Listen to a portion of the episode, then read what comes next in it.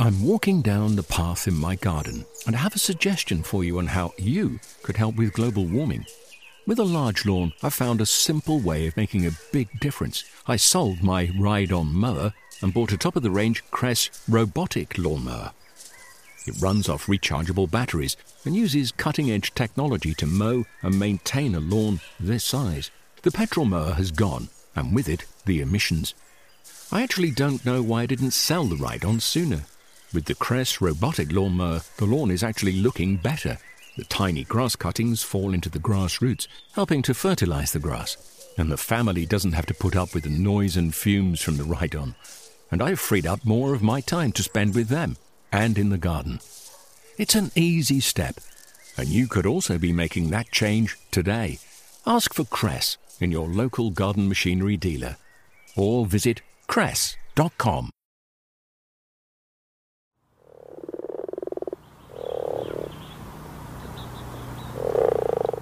Croak, croak. That's the unmistakable sound of the common frog. Right now, there's something extraordinary happening in ponds across the country. Frog spawn laid in February and March is beginning to hatch, starting the intriguing process of developing from tadpoles into full size frogs. It's amazing to watch, and excitingly, something we can encourage in our very own garden. All we have to do is create a pond. To find out how we can do just that, we'll be talking to wildlife expert Kate Bradbury in today's show. Plus, we'll hear how to protect your garden without harming the wildlife that you've encouraged in with garden writer Jean Vernon. We'll be discussing how to care for your sweet peas and we'll be sharing more food growing tips. So, lots to come in this week's Gardening with the RHS with me, Guy Barter. Let's start with ponds. So I'm joined now by Kate Bradbury. So, Kate, lovely to speak to you. Lovely to speak to you too. So, firstly, why are ponds so important for wildlife? I think a pond is probably the single best thing you can do for wildlife in your garden.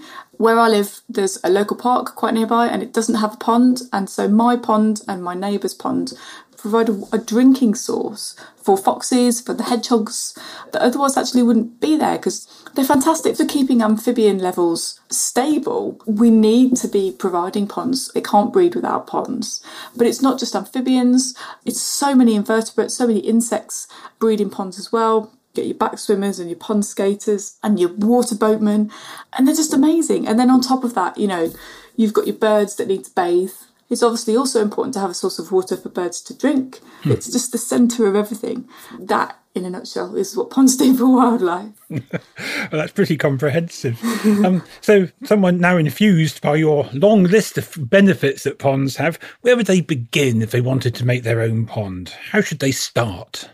If you've never had a pond before and you're thinking about having a pond, I think it's really important to actually look at your garden and work out where it can go. And and just think about things like if you've got kids or if you don't have kids but you might be planning on having kids, where will they play? If you've got very young children that come around sometimes, say grandchildren or whatever, will you be able to portion off a bit of the garden or will it be in a, an area of the garden that's separate from the rest of it so that the kids can run free? I mean, obviously, we're talking very young children.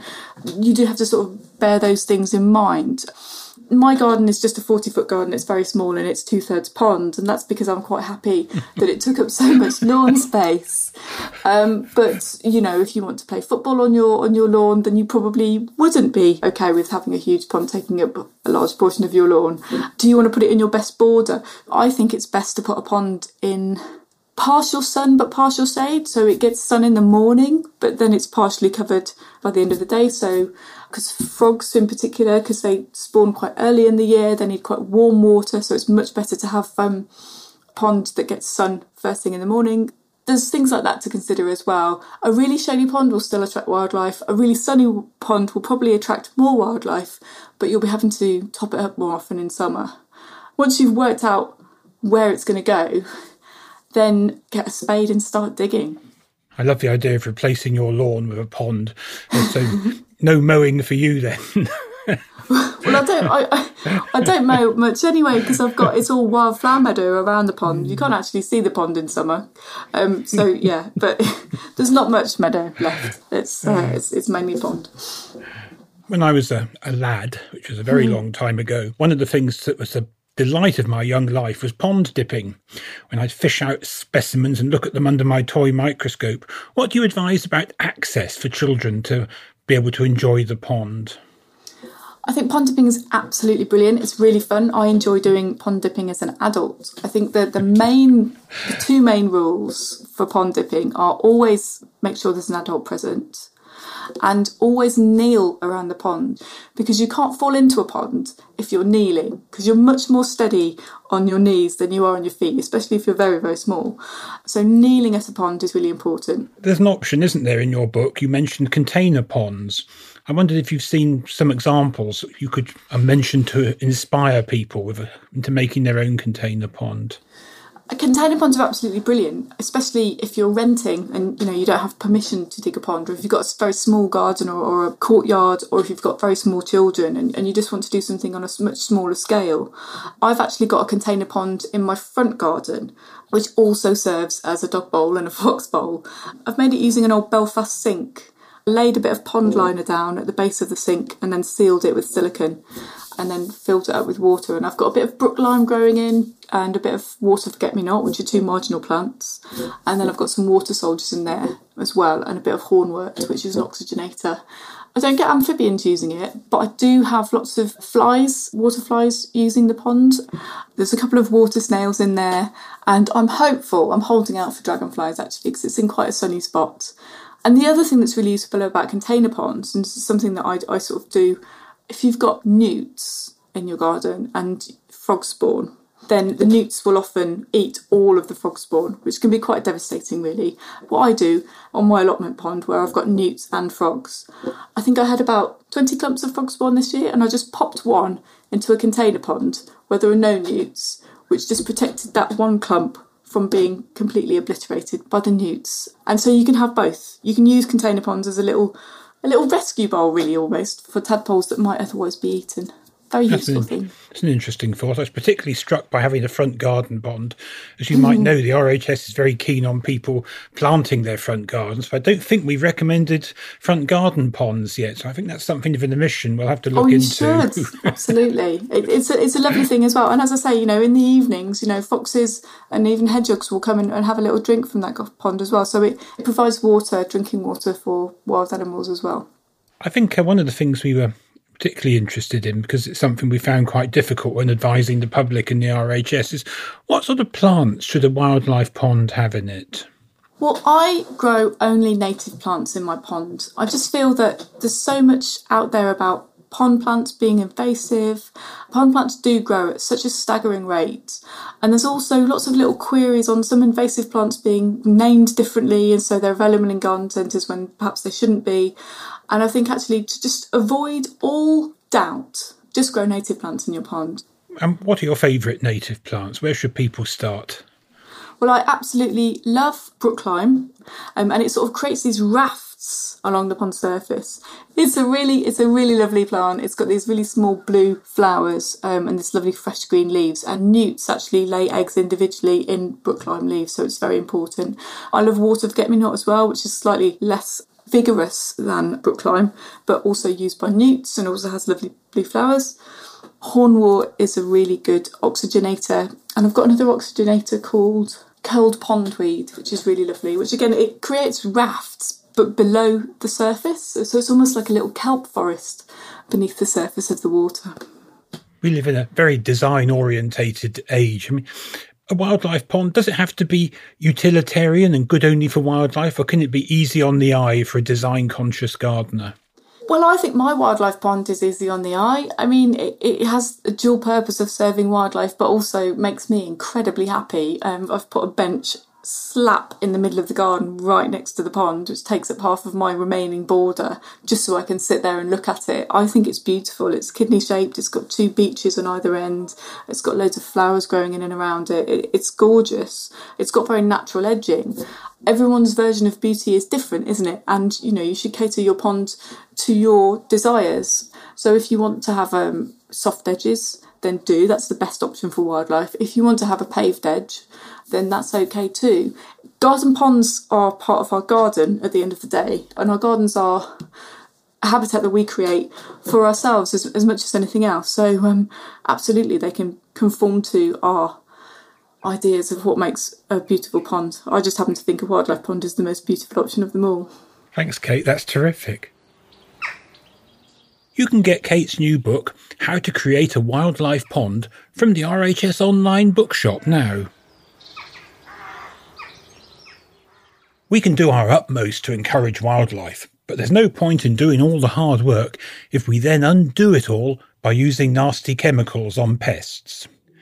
There are plenty of other ways to deter them, as award winning wildlife writer Jean Vernon knows very well. In my opinion, pests are undervalued. I mean, many are actually essential levels in the food chain. So, if you want to get in tune with nature, you basically need to encourage wildlife into your garden. And by wildlife, I don't just mean badgers and foxes and squirrels, which most gardeners probably wouldn't welcome. I'm talking about the mini beasts in the garden, and in particular the pollinators many of our pollinators are actually predators, and part of the food chain are the insects that we regard as pests. So, for example, an obvious one would be ladybirds, which eat aphids, or greenfly and blackfly. Those are deemed to be garden pests, the aphids and the blackfly. But by encouraging ladybirds into the garden, you are allowing the natural balance. It's a bug eat bug philosophy, but it's happening all around you in the garden. And it's really important to look after the little things. So, my tips really would be don't blast insects with pesticides because by doing so, you're removing and destroying food for other creatures. Um, and also, you're killing the very insects that we regard as the gardener's friends. First of all, ditch the chemicals. And then I would say feed the soil to enhance the microbes and the soil mini beasts. That's really important. And by feeding the soil, that's making your own compost and using that as a soil improver. And that's really great food for the worms. Encourage the pollinators like the hoverflies, the ladybirds, the beetles, and the wasps. And I say wasps, everyone thinks, what do wasps do? But there's about 7,000 species of wasps in the UK, and most of them are predatory. They're eating the caterpillars and all sorts of garden insects that gardeners regard as pests. And they're not all those yellow and black stripy things that gatecrash our summer parties. They're parasitic wasps, tiny wasps, solitary wasps. Wasps are not the enemy. They're amazing, fascinating things. If you want to attract pollinators, and the predatory pollinators into the garden and all other manner of wildlife, you need to think about the plants that you grow. And it's not just about planting plants that have flowers with pollen and nectar. Whilst that's really, really important because most of our pollinators feed on pollen and nectar, it's also important to remember the larval plants and by that I mean the plants that our caterpillars of our butterflies and moths feed on. And there's a huge variety of those. And the interesting thing is that butterflies and moths are really specific in the plants that they need. Now I know that we've got a couple of garden butterflies that many regard as pests, and those are what we commonly call the cabbage whites, and they can decimate our garden plants. So I'm not suggesting that those are a great thing, but I do think that we can live with them. If you wanted to deal with them kindly, you could plant bait plants around the garden in places where they won't do any damage. So you could plant some extra cabbages or some nasturtiums or something like that on the boundaries of the garden and lure the adult butterflies away so they won't lay their eggs on your prized cabbages. But having said that, if you monitor your plants and keep an eye on them, you do know when there are eggs and tiny caterpillars. And if you've got enough natural predators in the garden, those are food for the wasps and all sorts of other creatures. So going back to the plants, larval plants, actually a lot of our garden grasses, um, the lawn grasses and the wild grasses are really important for moths and butterflies, as are many of the wild flowers and indeed many of our hedge plants. There's a couple of moths whose populations are in steep decline because of the way we cut our hedges. So if you cut your hedges every other year or you alternate the side of the hedge that you cut each year, you give them a better chance. And those moths are um, really important pollinators and they're part of the biodiversity of your garden. Other things that you could do is to make a muddy puddle. Many of our mason bees need mud to make their nests, as do many of the garden birds.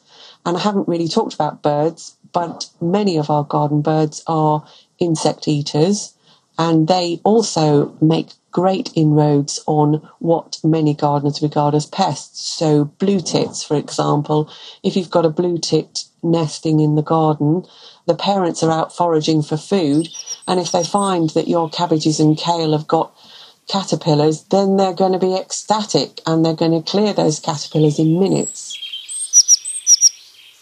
if you have got a plant that's been badly affected by aphids, they, they do tend to zoom in on young growth at this time of year. You could, if you really wanted to do something, you could pinch out the growing tip or you could give it a quick splash with the hose and, and wash them off. And then when they're on the ground, the ground feeding birds will pick them up and feed on them. And if you do that, you know, every day for three or four days, you'll find that what was a bit of a aphid epidemic has been much reduced. Companion planting is another good way of dealing with garden problems. I don't like calling them pests, so, but if you plant pungent aromatic plants next to your garden crops that you want to protect, so things like carrots, carrots can sometimes be affected by carrot fly.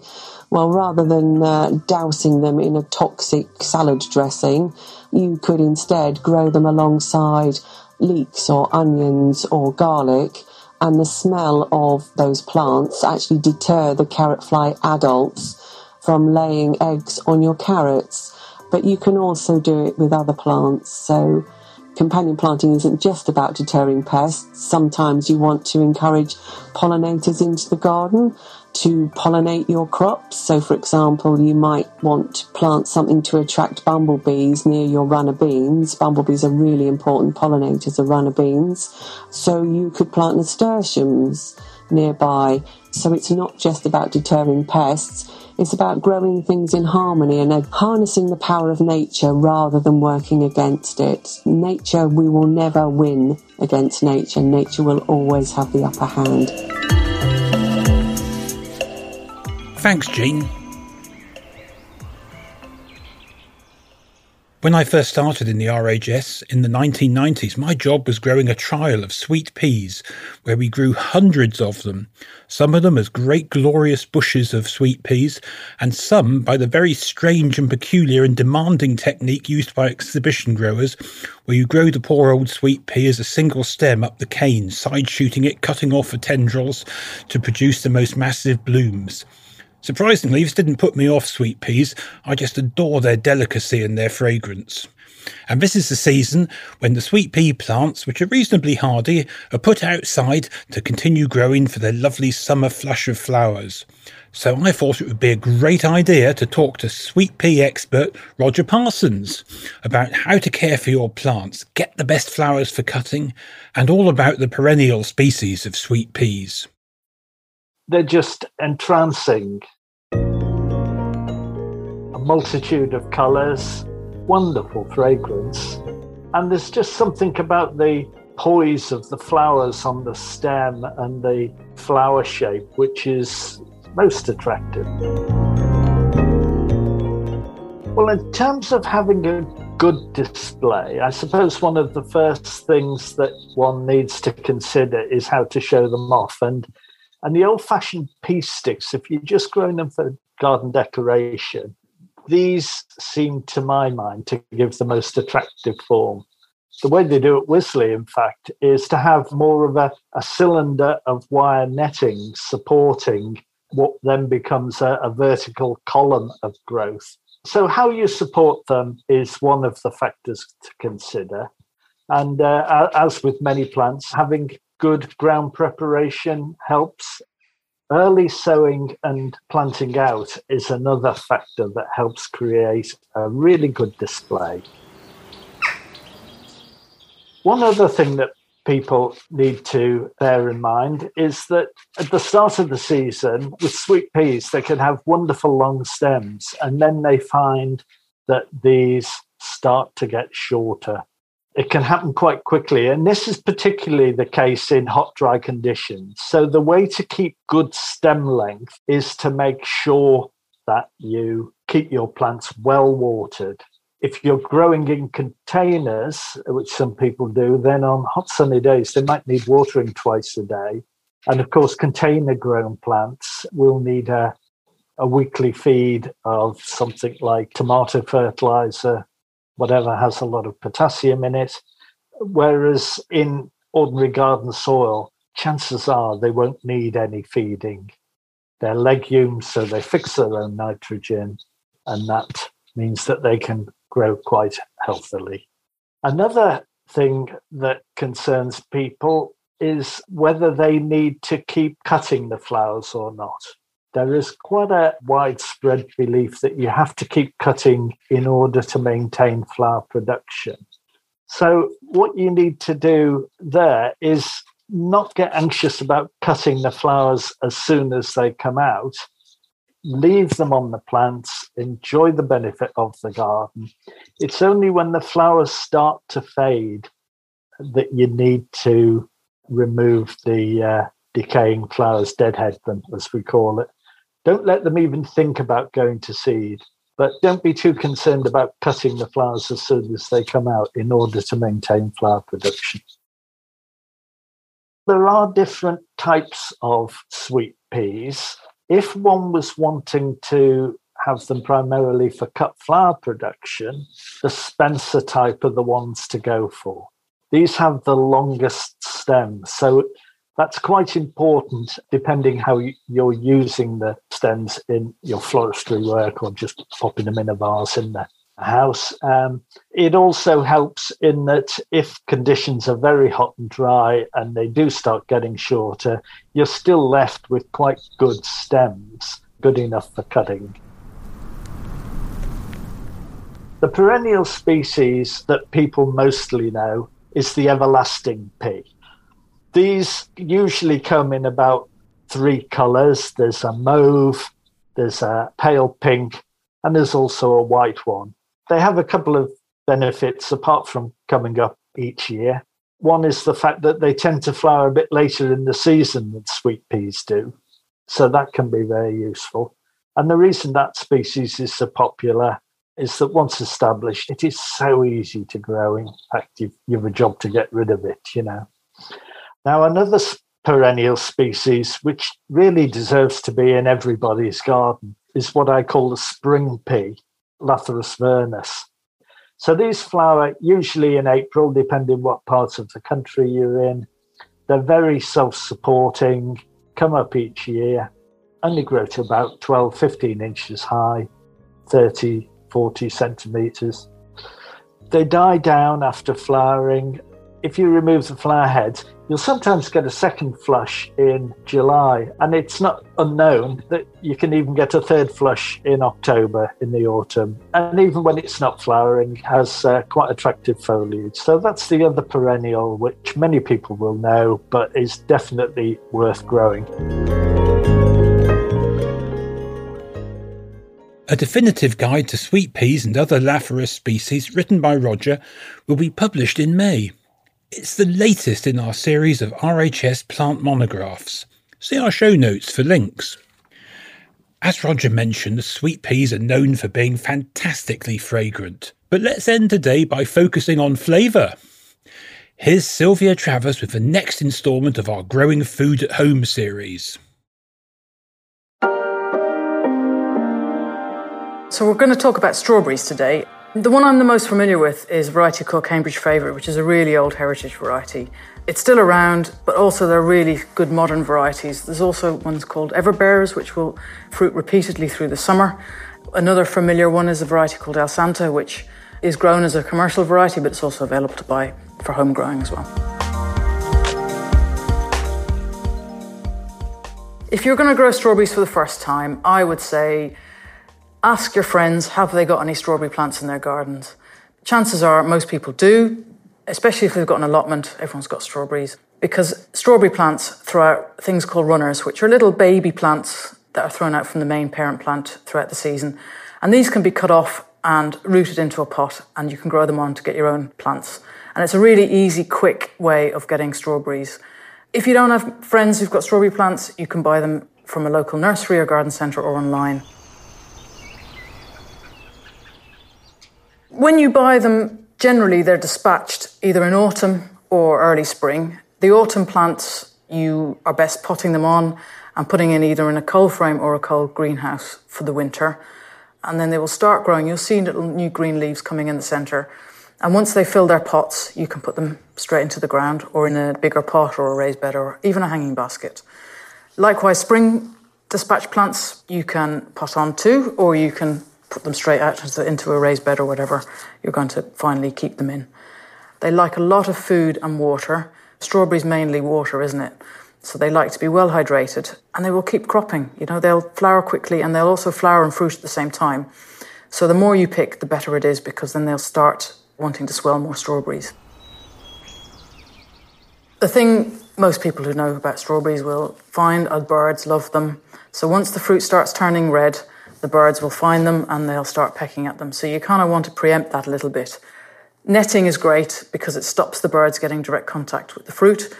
Use netting that the birds can't get tangled in. So you can either buy special netting or you can use all net curtains because it's only for a temporary period. It's not going to be for all the time. So raid your granny's net curtains. Likewise, the fruit doesn't like to get itself wet because it goes moldy. So if you can try and mulch it with something, be it some nice spent mushroom compost, People often say, you know, use straw, but I find straw creates another problem in itself, especially if it gets wet, it goes a bit slimy. But also, if the seed heads in that straw, you'll get straw plants. You know, you'll get a succession of uh, little plantlets coming up. So you want to avoid that. So anything that will keep it dry and the fruit clean. But again, the more you pick, the less likely to have fruit sitting there getting overripe on the plant. I will also talk about alpine strawberries because actually, if I was going to choose between types of strawberries, I'd go for alpines all the time you know, they're a bit different. You can't buy them in the shops because they're super perishable and they're a bit better behaved in the sense they don't throw out runners like standard strawberries do. They bulk up. The main plant themselves gets fatter, so you can divide them. You can either grow them from seed, they grow really easily from seed, or you can buy plants online. And this fruit is gorgeous. They're tiny, they're about the size of a hazelnut. They're little taste bombs. They're really sweet, sharp, lemony almost, with a little fizz at the end. And also, the birds don't seem to go for them because they're hidden under the leaves. And also, they're more tolerant of shade. So you can grow them in a little shady corner under a tree, and they'll naturalise quite happily under there. And you'll be picking strawberries from sort of midsummer well on into autumn. I guarantee you won't be disappointed with them.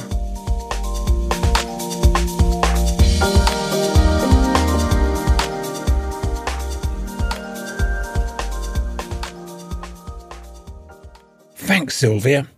And it was especially interesting to hear about alpine strawberries they're a wonderful little plant that I like to grow in the back garden. They're great ground cover for shady places. It's true, you have to spend a long time picking enough for, to get a plateful, but once in a while it's worth doing. And that's it for this week. In next week's show, we'll be tackling the scourge of many gardeners' lives plastic.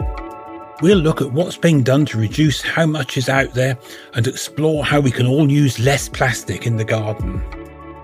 For more on today's show, head to rhs.org.uk forward slash podcast. All that's left to say from me, Guy Barter, is goodbye and happy gardening.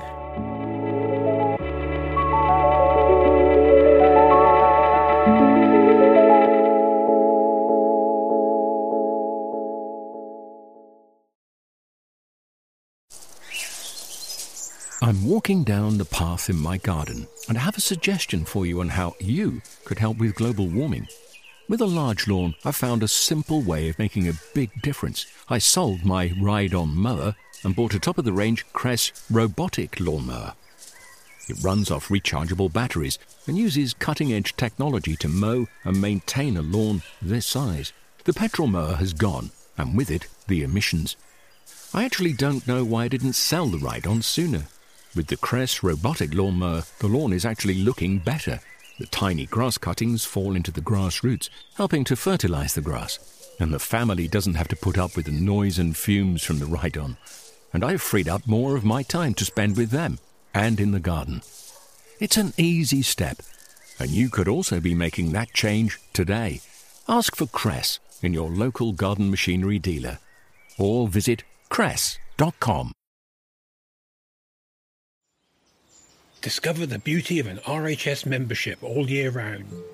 Save 25% off an RHS membership today when paying by direct debit. Prices start at just £55.50. With a membership, you'll gain access to an array of special events at our gardens all year round. Be the first to know about RHS flower shows and get exclusive member only days, plus reduced rate tickets. And you'll have the chance to enhance your gardening know how with access to free expert garden advice, monthly editions of the Garden magazine, and so much more. Terms and conditions apply.